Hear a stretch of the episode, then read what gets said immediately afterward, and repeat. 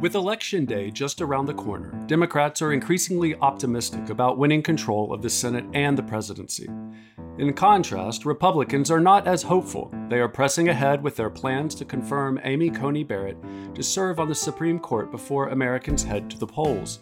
If they are successful, Republicans will have locked in a conservative majority on the nation's highest court for a generation or more. Fearing that scenario, some Democrats are threatening to expand the size of the Supreme Court in 2021 to dilute the power of its conservative majority. And others are calling for reforms like making Puerto Rico a state and eliminating the legislative filibuster to dilute Senate Republicans' ability to obstruct their agenda. Welcome to Politics in Question, a podcast about our political institutions and ideas for fixing them. On today's episode, we're going to be discussing uh, the question Should Democrats play constitutional hardball if they control Congress and the presidency in 2021?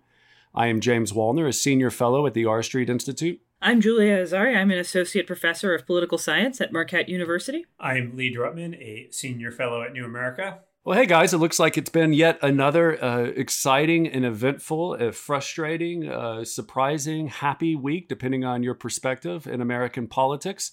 And you know, as I've just said, we're discussing you know the question of whether should Democrats play constitutional hardball in 2021 if if they sweep in the November elections just around the corner. And to help us work through that, we have a, a, very special guest to help us, you know, think about this question more clearly about what constitutional hardball means, both institutionally and historically. Matt Green will be joining us today. He's a professor and chair of the Department of Politics at the Catholic University of America. His research uh, focuses on political institutions, especially Congress, state and local politics, and federalism. Matt is the author of numerous books and articles on Congress and is currently working on a research project examining cases of legislative hardball at the state and federal levels. He is a dear friend, I'm happy to say, of the pod. Uh, both, you know, he's uh, known us for a while. Uh, he's a staff writer with Julia at Mischiefs of Faction. And I have to admit, he's a, a former teacher of mine and, and an ongoing uh, mentor of mine. And so, Matt, thank you very much for everything and, and welcome. Thank you. It's a pleasure to be here. So, let's just jump right into it. What is constitutional hardball? You know, what, you know, is adding uh, Washington, D.C. as the 51st state hardball?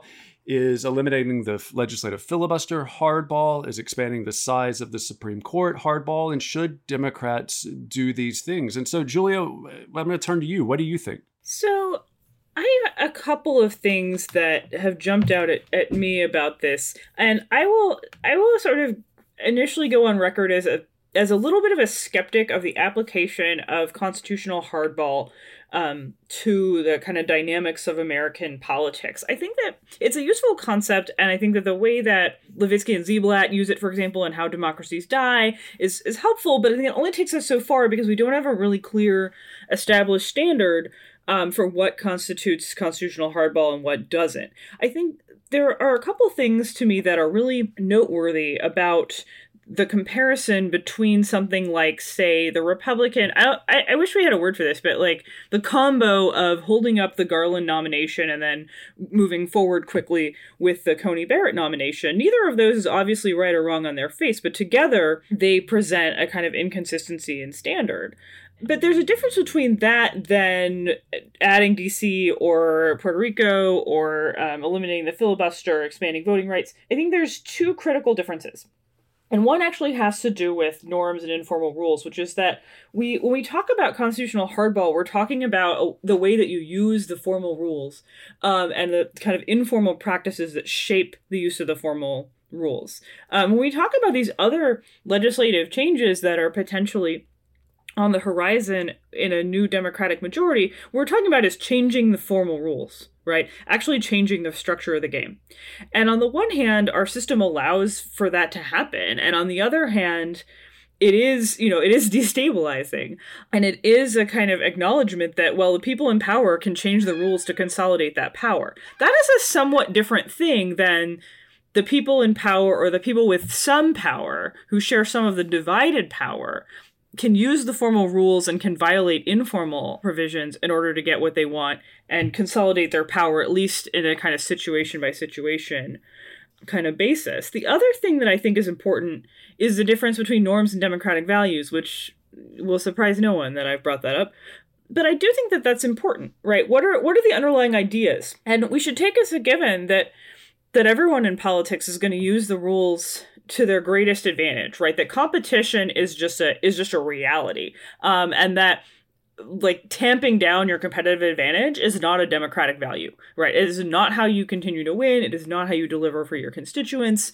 That is just something we should assume that everyone in politics who's competent can and will and should do. But then the question is, do your rules, you know, do the underlying principles behind your use of the rules suggest that your your opponents are illegitimate? Do they do they um decrease the number of people who can vote? or weigh in on a decision or do they increase it? Right these are these are different questions. So i think this is this is sort of how i would lay it out is that we should be asking slightly different different questions but i'm eager to hear what the what the experts in congress have to say. Matt what have you found in your in your research on this and especially as it pertains to uh, congress and state legislatures well, first, let me um, again thank you for having me on on the podcast today. This is a great subject, and I'm excited to to talk about it and to exchange ideas uh, with you all. So, um, in terms of constitutional hardball, um, you know, if you look back to the definition that was offered by uh, Mark Tushnet in his law review piece, he defines it as claims and practices that are without much question within the bounds of existing constitutional doctrine and practice, but in some way violate the understanding of how uh, the Constitution is supposed to be interpreted or enforced. So it's not so much about um, rules changes per se, or even constitutional change, as it is about interpreting uh, rules in the Constitution a little bit differently. So the project that I've been working on isn't quite the same because it's not really about constitutional text per se, but rather about the procedures and rules and norms within a legislature and ways that uh, individual lawmakers and parties interpret those rules often in a very flexible fashion to get a political or policy outcome that they want. They might be breaking the rules, but more often it's just how they interpret them. So I guess it's a level down from constitution. It's really procedures within a chamber, but it's a similar idea that those rules that are written can be enforced and interpreted in ways that get an outcome that you want. And so where I think uh, it becomes an issue with legislatures is when one side or one group feels that it's being done unfairly um, either in the legislature or in the public at large, because sometimes you can have bipartisan agreement that uh, norms uh, and practices should be ignored or rules should be bent to get an outcome that lawmakers want, even if the, the public does not. Lee, what do you what do you think? You know, I, I've been thinking a lot about the, the broader scope of how democracy in America is constantly changing and evolving. And, you know, if you think back to 1787, right, uh, you know, I mean, we, we had a very different country. It was a country in which only propertied white men over the age of 21 can vote. Senators are appointed by state legislatures. There's 65 members of the House. Not a lot of public roads. Not a lot of public roads. You know, the economy is is uh, much. You know, it's basically agrarian. I mean, and everything, so much has changed, right? And, you know, our democracy has changed and evolved. And there have been so many moments in which we, we've engaged in quite major changes to who can vote, how our institutions work, how our elections are held. And, and our democracy has continued to grow and evolve. So there's this sort of tension for me in, uh, which I think is probably similar, you know, uh, in line with what, what Julia was saying that like in order for for a, any self-organizing system to grow and evolve it has to be able to change in response to its environment. I've been reading a bit of complex system science also uh, as, as i've been thinking about this and you know so democracy is or you know it, it is self-governance. It's a self-organizing system. And the rules and the practices have to constantly change in order for the system to survive because the environment is changing. Uh, and you know the environment includes demographics economics geography uh, you know uh, sort of broader societal values and you know it, it does seem to me that we're at this moment in american politics and it's a moment that we, i think we've encountered on numerous occasions in which our institutions are at odds with broad societal values. So, you know, in some ways, this this whole constitutional hardball, legislative hardball question, I think sometimes gets caught up in the well, what's procedurally acceptable, and well, isn't this a breaking of precedent, and you know, shouldn't shouldn't you be consistent, you know, with what you said in the past? Which, yeah, sort of, but it does feel like we're in this quasi exceptional moment and I don't know how to how to I don't think the the the you I mean maybe maybe there is no usual conventional way of thinking about this but you know in some some way you know there's some sort of like civil norms of this is how we do business uh, which you know are, are, clearly broken. But as we've discussed on past episodes, those norms you know may have been outdated anyway. So yeah, I think this is this is why I, I, find Julia's framing of norms and values so useful. Is that you know if we're thinking about this in terms of values, then you know we have a we can we have a framework to to to stand on or we can argue about. If we're thinking about this in terms of like procedural norms or you know what's hardball and what's not hardball then we're just looking back to what what we did in the past or trying to to hold our politicians to some absurd standard of actually being consistent and and principled abstractly which like you know has never held. So i'm struggling with this uh, and you know i'm excited to dig into it a little deeper to get some more clarity from from y'all well, you know, on this podcast, we only talk about things that we're struggling with. So, in that sense, perhaps it's a giant, you know, political therapy exercise. But, um, Matt, in thinking about what Lee just said, I mean, is there anything in your research that has has jumped out at you? Any specifics that that can help inform us and help inform Lee's understanding of of this kind of this concept and and how it works? Sure. Well, you know, part of it it's this is an ongoing project so i'm still discovering uh, as i as i go but one of the things that i've learned in, in looking at these cases in which you see legislative hardball is just how much of it actually happens. There's a lot of cases of this particularly at the state level. So when we think about talking about hardball and playing hardball usually folks are looking at congress um, and it's obviously relevant now because of the democrats talking about what they'll do if they take the senate and the White House um, with respect to the Supreme Court. But this is not an unusual kind of behavior at the state level. And in some states, it's, I hate, I mean, I hesitate to say this, but it's almost part of the culture of the legislature. So states like North Carolina, for example, it seems fairly uh, uh, more often than in other states, you see the majority party deciding at the last minute, oh, we're going to change this, uh, we're going to add this language to a bill when no one can see it, or we're going to hold the clock open longer than we're supposed to. And uh, we see we see, we do hear about that with Republicans now in the state legislature, but it's a tradition that goes back decades when Democrats were in the majority. So one of the things I think I've learned from this is just how prevalent it is, especially at the state level.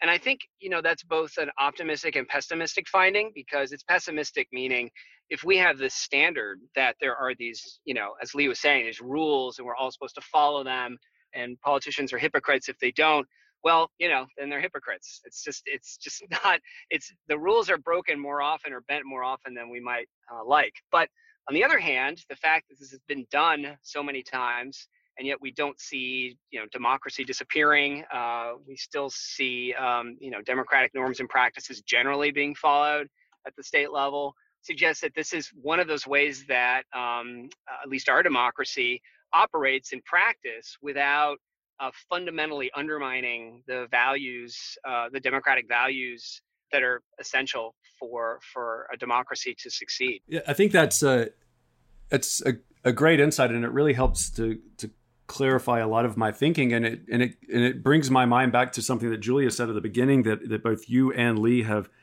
have touched on here, which I think was a fabulous observation, and that is that you know playing up your competitive advantage is a is a core kind of democratic value. I mean, it's the whole it's the whole concept of you know Madison saying ambition ought to counteract ambition. In fact, it's what allows our system, from an institutional standpoint at least, to to preserve itself and to keep on going.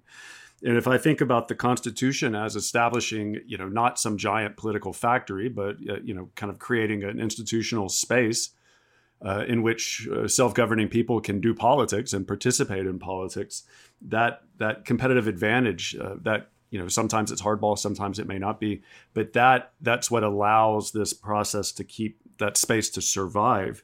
And I think this though draws my my focus to I th- what I see is a similarity between the, both the constitutional hardball aspect of this conversation and the legislative hardball aspect. Because yes, while one, on one hand we're dealing with like these larger constitutional questions, and on the other hand we're dealing with kind of rules and practices with, with inside Congress and the state legislatures, I think they rest on a common foundation. And, and it centers on this question of how we view the role of rules in politics.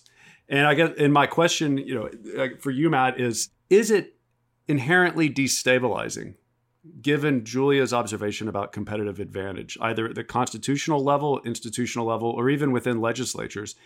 Is it a um, is it a destabilizing thing that people use the rules to their full advantage or use their authority over the rules to create new rules to full advantage. Can that be inherently destructive of the system? Because I think in a lot of the narrative that we see today, and I think this speaks to the difference between how, you know, as you say, this has been going on since the beginning of the Republic in many respects.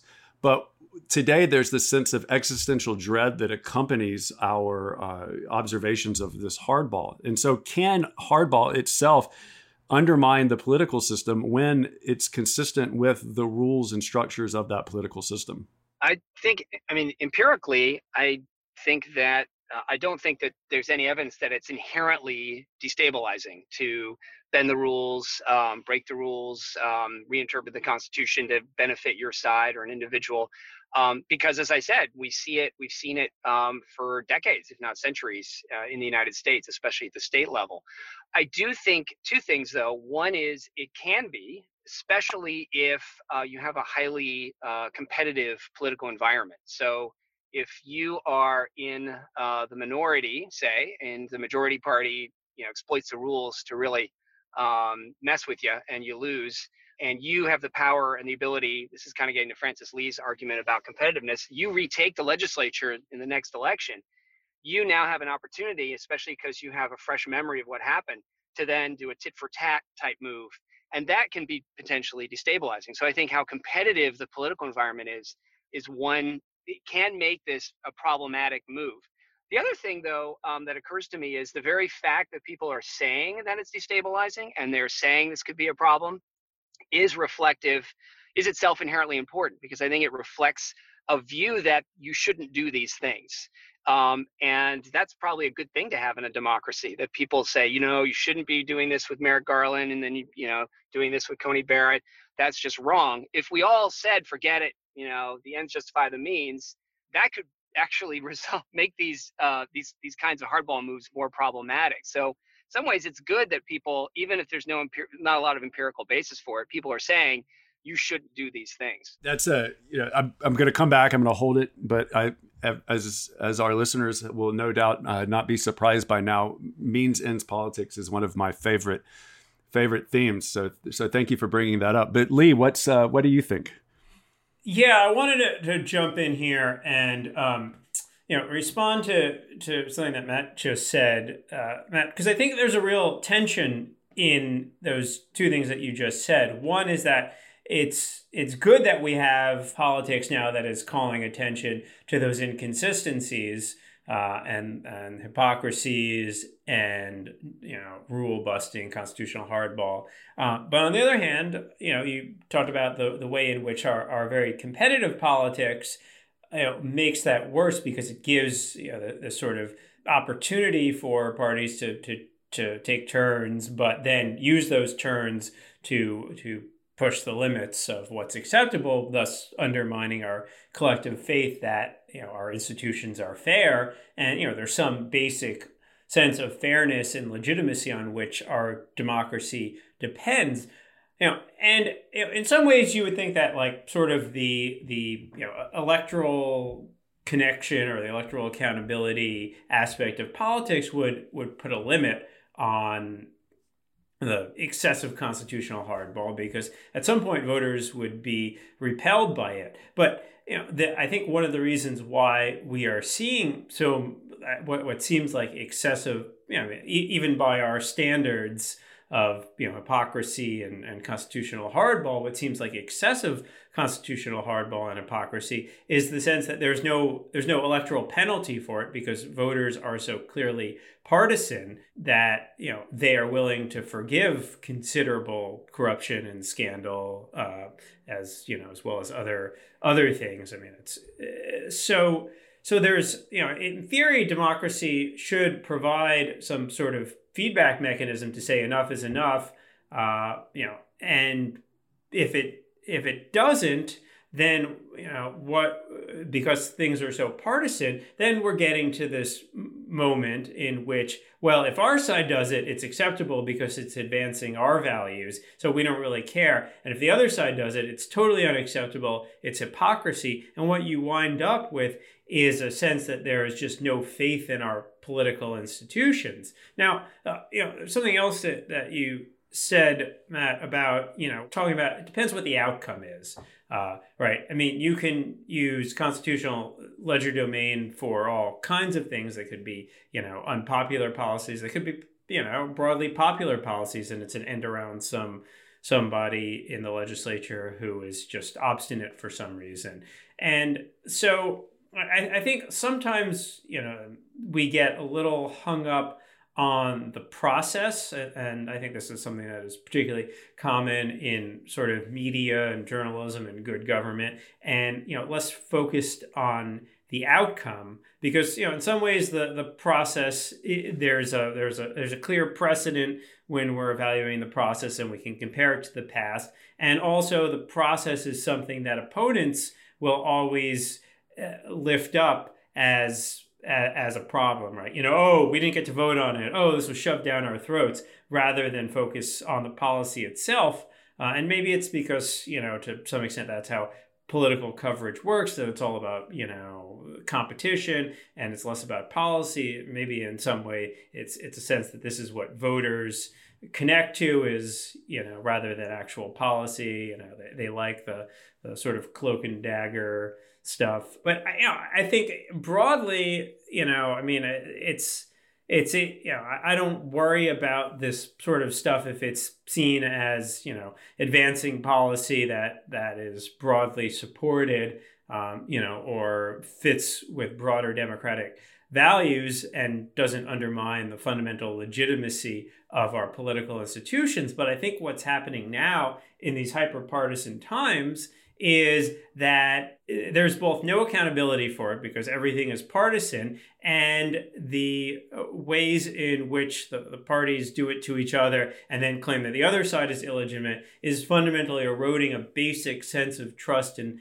fairness in our political institutions, which we actually need for government to be able to function. So I'm wondering what you all think about that. Matt? Yeah. So um, I mean, those are those are great points. One thing that you said that I think you know that that really stuck stuck with me there is um, talking about the difference between these um, moves that um, result in outcomes that are broadly supported or you know have broad support and the process is less important and whereas if it's a highly partisan environment where procedure becomes an issue of course when you're on the losing side you usually point it to procedure uh, anyway because you lost. So it's how you lost. It's somehow not fair. Blame the refs, sort of thing. I think with you know one of the things that I've uh, learned in looking at these cases at the state level is, and I mentioned this earlier, that um, sometimes it really is one party against the other, um, and it can be an outcome that's broadly supported or not, um, but it's it's clearly partisan.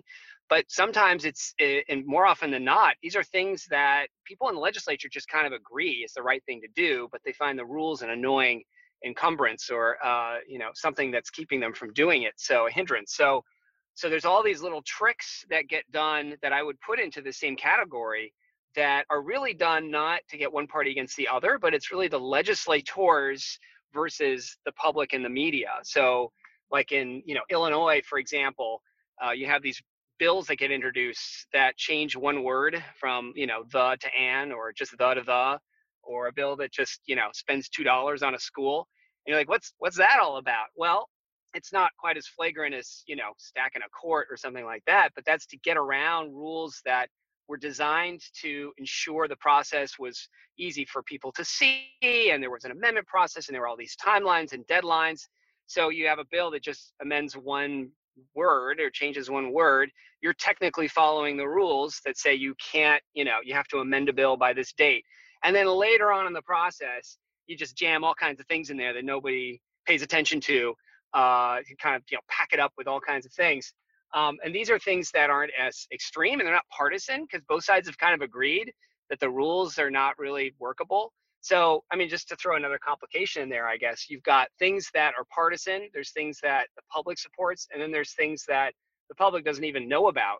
The good government people don't like, but legislators do it because that's how they get the grease into the legislative wheels to make the process work. Julia? Yeah, so I mean, Matt, you sort of addressed some of what I wanted to to bring up, which was the ways in which informal rules and practices sort of preserve stability by allowing you know allowing political actors to work around rules that may not like be flexible enough for one reason or another um but i'm really now thinking about this i'm really now thinking about this this tension between stability and accountability it seems to me that you know lee mentioned several times that that because of heavy partisanship that we don't see um we don't see people held accountable for this kind of hardball. And i wonder like what what examples we have of that occurring in the past. Um, fdr and court packing is one is one possibility you know speaking about broadly about constitutional hardball. But you know how much how often do we actually see that kind of accountability? It seems to me more the case that when we talk about accountability um, what we're seeing now is people frustrated that the rules work a certain way um, and then this sort of push to change those rules and that then speaks to stability right? That speaks to the some of the questions we have about these deeper institutional changes like adding states for example that are kind of like okay in order to in order to meet this this accountability need um we need to enact some drastic changes and that sort of that's not necessarily in service of stability. So I wonder what, you know, we've thrown out this word stability and we've thrown out accountability several times, and I just wonder what we mean by those and what sorts of examples come to mind when we talk about those. Can I just throw in my two cents on that? Absolutely. Make it 10 cents. Okay. I love that. I love that observation, uh, Julie, your observation about stability and accountability and the tension between the two. You mentioned examples so the you know one example that would that comes to mind would be the adoption of Reed's rules in the House of Representatives in 1890, which was a kind of legislative hardball where you know Speaker Joe Reed just gets or, I'm sorry uh, Thomas Reed just gets up and says we have these rules that say you can you can just decide you don't want to be counted for a quorum even though you're in the chamber and I'm just going to start counting you. Uh, and the Democrats just go ballistic. And how dare you do this to us? And then in the next election, the Republicans lost control of the House. Now, I doubt it was because of Reed's rules, but maybe it was, and the Democrats claimed it was. So they said, aha, you've been held accountable because you were so unfair, Reed, and we're going to go back to the old way of doing things. So there's your accountability. But then what happened? Well, the Republicans said, fine, we'll just do the same thing you guys were doing before we changed the rules and just not allow ourselves to be counted. So there's no quorum, so you can't get anything done. So then you have, I don't know if it's instability uh, it is instability, I guess, but also a lack of productivity. And the Democrats effectively have to, they eventually have to say, okay, Reed, you were right. So you see, I think that dynamic there. Uh, it's the first example that comes to mind. But I think a lot of times, you know, these practices are either ignored, especially at the state level, or there's uh, there is no change in power. And so, you know, lawmakers look at elections as giving a message, as David Mayhew said, and they don't see a change in power. Therefore, the electorate liked what we did, and then they can just keep doing what they're doing. So I want to dig a little deeper here. And, you know, Matt, I take your point earlier about the importance of the context and the environment. And I think especially bringing in, you know, Frances Lee's research on partisan competition and how that impacts the the kind of uh, the the effect or the influence of hardball at the constitutional or legislative uh, level. But I think that highlights, to me at least, uh, you know, two things that we have to have in the basic sense for democratic politics to work. And this is informed by David Hume. It's informed by Hannah Arendt. And that is one, and we've been talking about this in terms of rules. That's the first thing. You got to have rules. You have to have rules because they give us kind of islands of predictability in Arendt's uh, terminology. Or if you're, uh, you know, from an econ- uh, economist type uh, perspective, they give you leverage to ultimately uh, work with your your equals to bargain and to negotiate and to ultimately accept half a loaf in the end. The thing doesn't work without rules. If it if you don't have rules, you're in kind of brute force territory. But you also need, and this gets to the point about the importance of the environment, you have to have the spirit of forgiveness. Because if we can't forgive, if that is impossible, then we're no longer free in a very theoretical sense. Instead, we're locked in this kind of chain reaction. Think about Steve Smith's uh, procedural arms race. Like, well, the Democrats did that, so then the Republicans had to do that, then the Democrats had to do that, and then, you know, and so on and so on. And that gets us locked into this kind of tit for tat thing and in those environments i think yeah you're right. I mean it could quickly spiral out of control. But let's but let's talk about specifics. I'm going to ask you a question that kind of gets back to both rules and the spirit of forgiveness. When we say constitutional hardball or legislative hardball what are you know the things that democrats might do incidentally i think they're all inside of congress uh, so they all take legislative action in some form or you know eliminate the filibuster court packing or expanding, uh, admitting new states like Puerto Rico to dilute the power of, of Senate Republicans. We can even go back further and talk about Republicans trying to shut down the government uh, for uh, for you know to defund Obamacare, the Affordable Care Act, and, which is you know an interesting thing because in Federalist 58, Madison talks about the power of the purse as the most complete and effectual weapon that the people's representatives can have. And it seems to me that today this notion of hardball has completely just taken that weapon and thrown it out the window and said it is completely illegitimate to use it. And so I guess my question is is our view of hardball in these instances and others informed by the policy ends in question? And if so, are we already operating in this kind of means ends politics? And if so further, does that mean then that the problem is bigger than what politicians or legislators do in politics, but how they think about politics?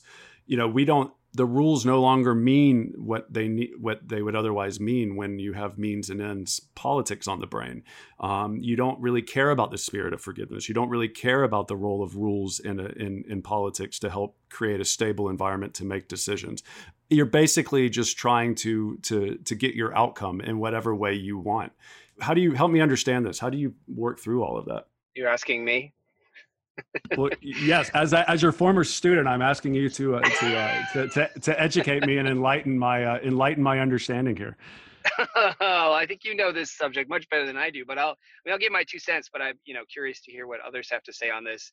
Um, that spirit of forgiveness is uh, an interesting concept when um, placed into the context of extreme partisanship uh, and almost team play that you know again Frances Lee and others have written about. Um, I think within a legislature, I think you generally see more of that spirit of forgiveness. Um, I, am just sort of speculating here, um, especially in chambers in places like the Senate, where you have people who serve for a long time with each other. They have longer terms, um, and they can feel some degree of separation from what their activist base might want. Um, and that I think is really important for a legislature to work because it not only prevents tit for tat um, hardball, but it also prevents it from happening in the first place if it's not necessary. Um, I think the problem though is that more and more people are, and not again at the state level, there's not a whole lot of, lot of attention to it, but in Congress, um, because of social media and all the other ways that we know what lawmakers are doing on a you know almost minute by minute basis, I think it's there's less of that space that's available for them to develop and exercise that spirit of forgiveness. So I think if I remember correctly, after the hearings uh, with Judge Barrett, I had heard somewhere I didn't see it that I think Senator Dianne Feinstein hugged who was it? Um, hugged a Republican. Lindsey Graham. I think it was Lindsey Graham, the chair. Hugged Lindsey Graham. Just, yes. just not not COVID safe. No, no, no. Right. So obviously that's not a good idea in this environment. But the other criticism was how dare you demonstrate any kind of grace or kindness to someone who has committed hardball, who is so partisan, who's responsible for all these things.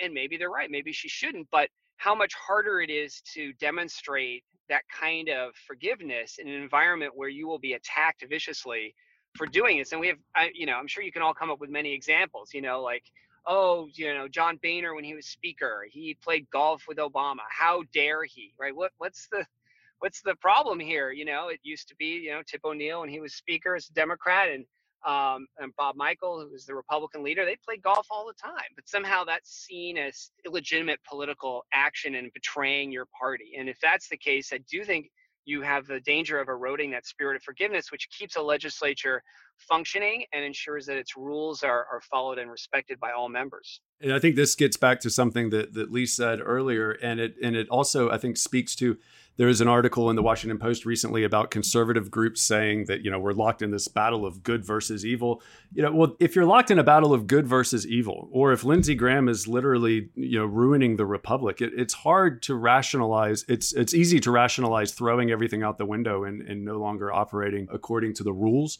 The spirit of forgiveness itself becomes almost irrelevant at that point because you're just you're literally just trying to conquer and and and basically rule the other person, but you know, let's Lee, let's get to to consequences here, and let's you know, let's think about if Democrats do some of these specifics that that we've hinted at here, maybe not uh, spoken about as uh, specifically as we should have, but if they do some of these things, what do you think? You know, the consequence, what the consequences will be, building on a lot of what uh, Matt just said. Well, now you're describing the doom loop of uh, of escalation. And when you are in a battle of good versus evil, yeah, it, it is hard to forgive. That sounds so, like a book that I think there's a book recently that someone wrote about the doom. Yeah, yeah. It's, it's, what is it, that book? I don't know. Just just Google my last name and doom loop, and you'll you'll come up with it.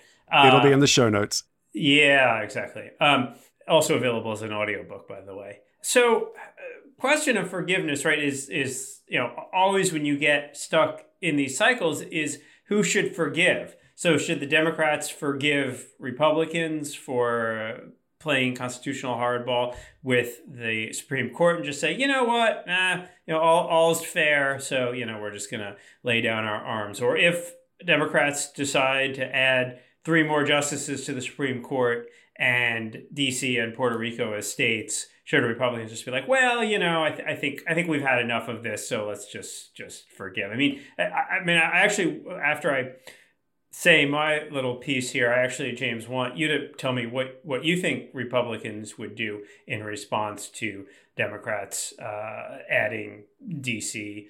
Uh, maybe Puerto Rico as states and adding, you know, two or three more justices to the court. Now, but before before I, I, I turn it back over to you, I want to kind of hone in on something, which is the Democrats' rationale for doing this. That it's not just the constitutional hardball, it's also a broader principle about the, the, the fairness of the process, which is to say that we've now have a Supreme Court uh, that is you know, in which the conservatives have almost uniformly been appointed by a president that lost the popular vote but managed to win the electoral college, which seems to, to many, including me, as like a reversal of, of what we think of as basic democratic fairness that the person that governs the country should uh, should have been elected with a with with a at least a plurality of support nationwide and similarly by a Senate that uh, you know represents a minority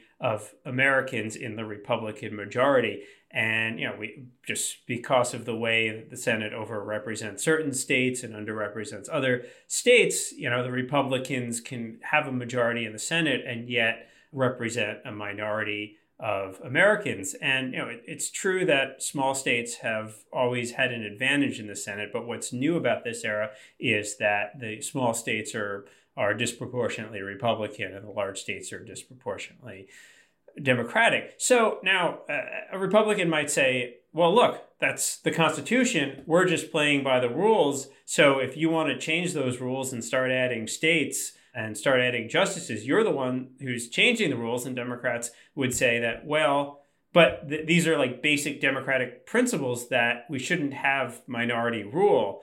And you know, it seems to me that part of the reason that we have that th- this instability, in addition to the hyperpolarization, is we have these two competing principles and no clear way to decide among those principles. So I think Julia and I would certainly say, well, the, the values should predominate.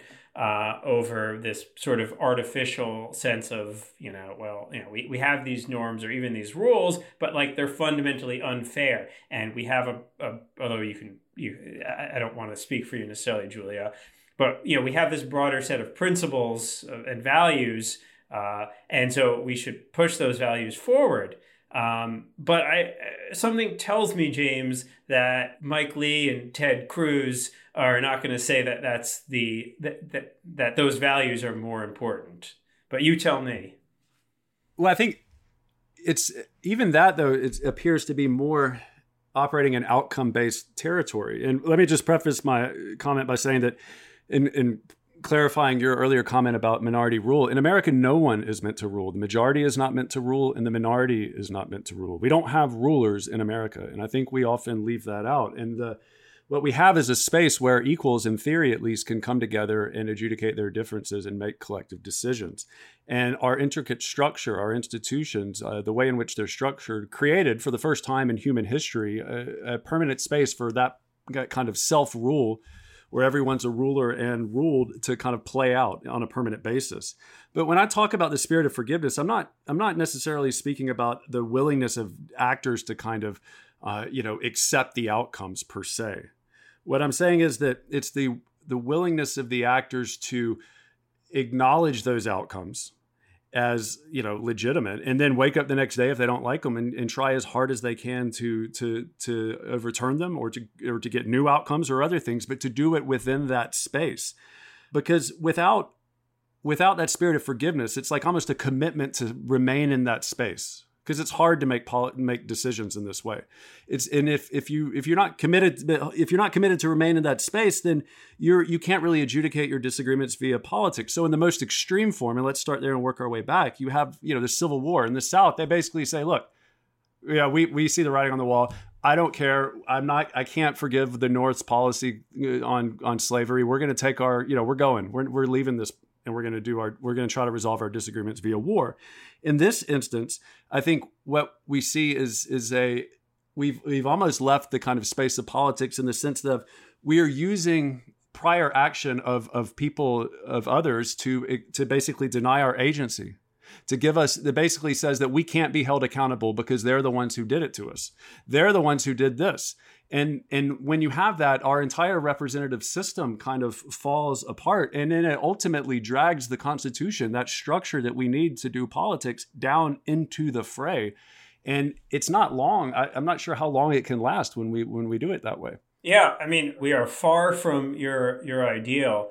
And you know, I think that the problem is that I mean, in order to to justify these actions, what happens is that you know politicians say, well, what what the other side did was illegitimate, and therefore we have to do this. And by saying it's illegitimate, you know, they are adding to this escalation that nothing is legitimate. And if nothing is legitimate, then anything is possible. And if there are no rules, then there's just chaos. And then we don't have a space for politics. We have a space for violence and anarchy. I think I'm in pretty broad agreement with Lee about generally about the rules. And I've been thinking about this a lot.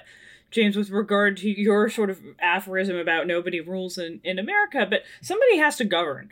And that means you need a process by which you, you figure out the structure of the input and you resolve the you know the conflicts and that the necessary foundation of that is this understanding of kind of mutual legitimacy and legitimate opposition. And this is, I mean, I just keep coming back to this. And I think it was really interesting that Matt brought up this, you know, this sort of, you know, superficial example, but we have tons and tons of these examples from the Trump era of questions of like, should Democrats be sitting down with X? You know, should Feinstein be friendly with so and so?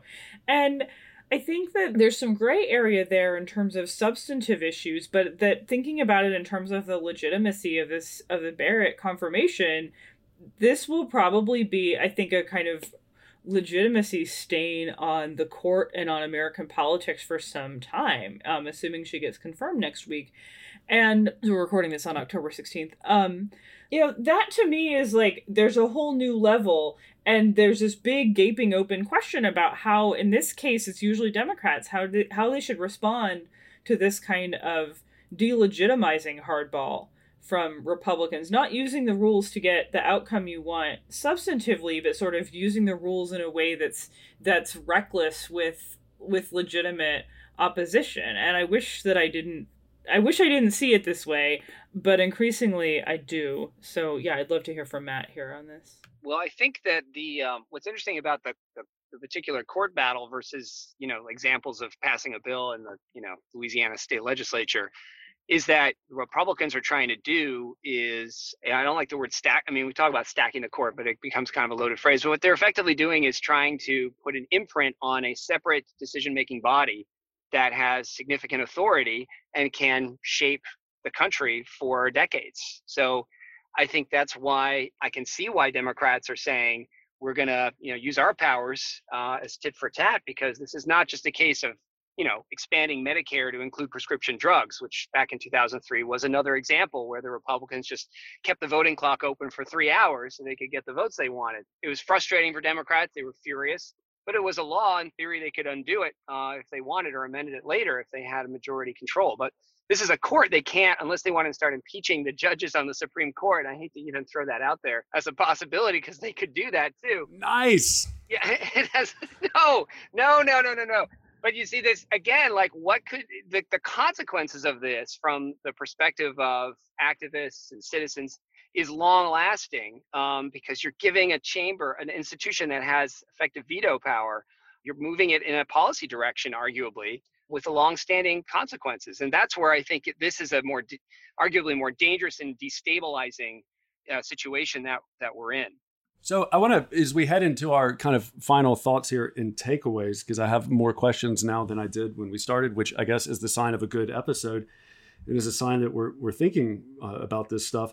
But when we mentioned the courts in, in Barrett, this reminds me of something that uh, Keith Whittington wrote um, on the dynamics of constitutional authority and how sometimes losing political parties try to lock in their advantage over a longer period of time by turning to the judiciary. And we certainly saw that with the Federalist, although I would point out to, to, to the Republicans who are listening, there, there are not many Federalists around today, so this may not be a long term success strategy.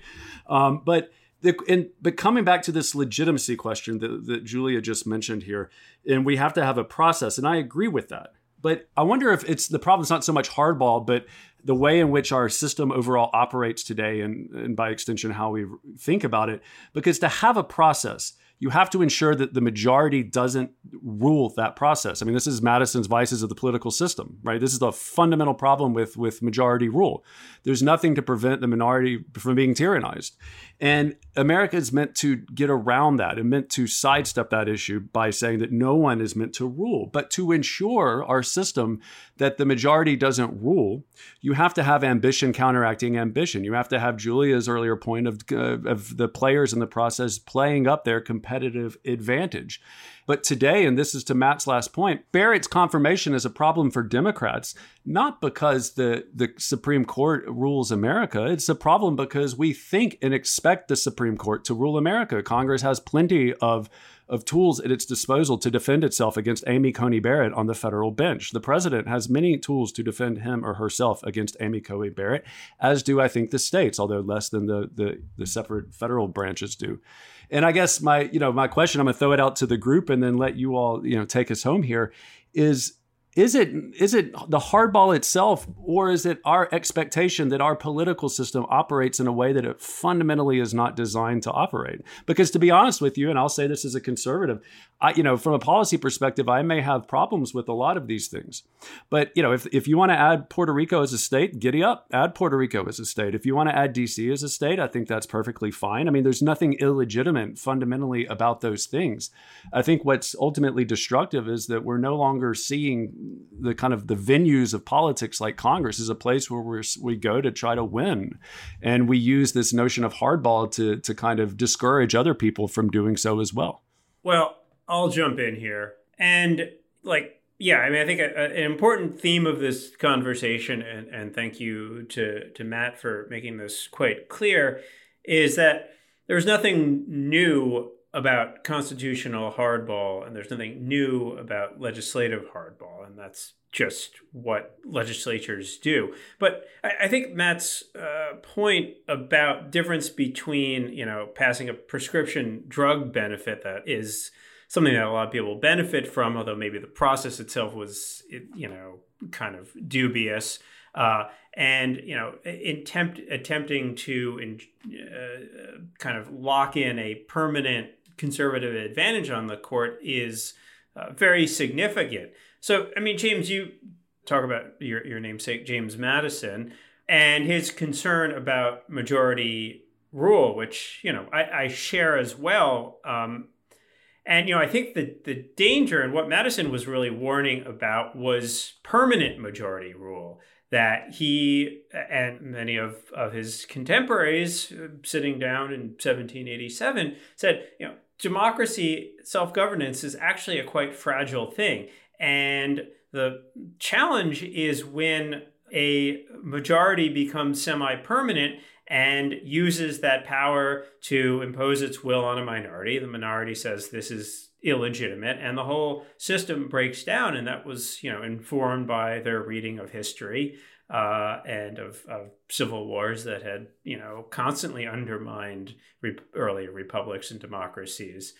So uh, the precise challenge of this particular political moment is that we have two parties that are competing to try to lock in this permanent majority power uh, and also are deathly afraid that the other side will lock in this permanent majority power. So it creates this politics of high stakes, willingness to, to, to take strong views to lock in that power and prevent the other side, and a sense that the other side is illegitimate. This is the doom loop, and you know this is why you know I personally believe that the only way out of this is to break this binary conception that there should be a majority party and a minority party. You know, in, in a multi-party system, there is no majority party, there is no minority party. There's multiple parties that are operating in different coalitions. And you know, frankly, that's how American politics has worked for uh, for most of our political history. Is that even though there were two parties, the you know the parties were overlapping coalitions, so that you know there was no sense that if you know one side was going to lock in power because the, they were too divided and too too overlapping to actually make that uh, ha- operate in any meaningful sense.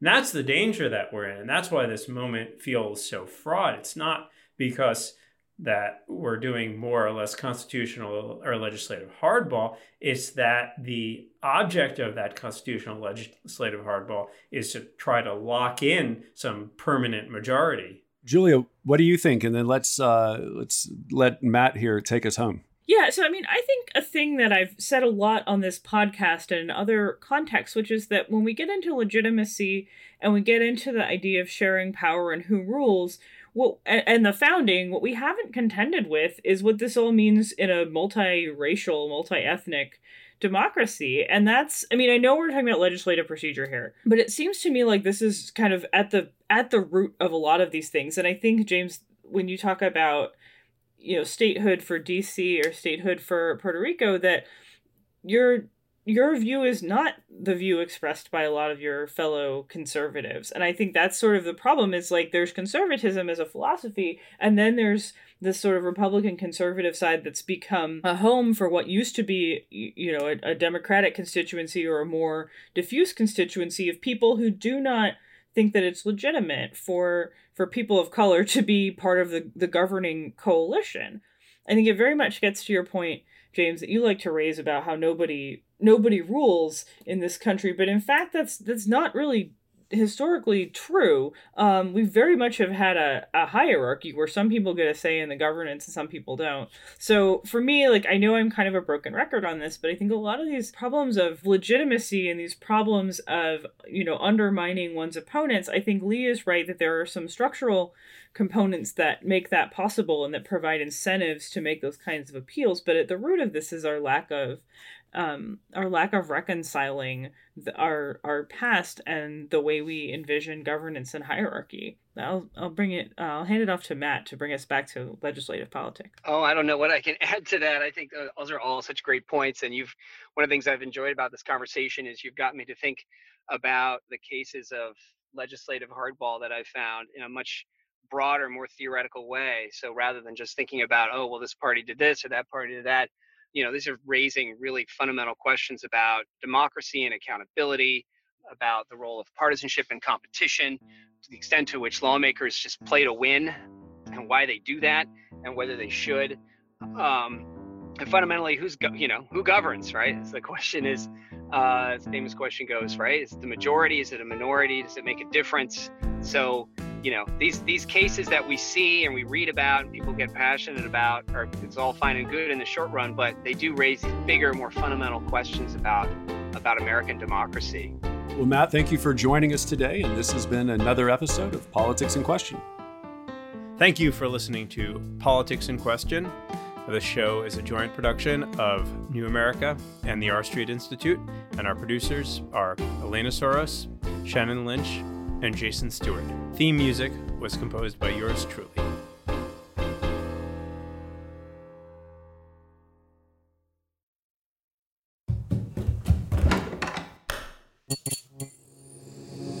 This podcast is part of the Democracy Group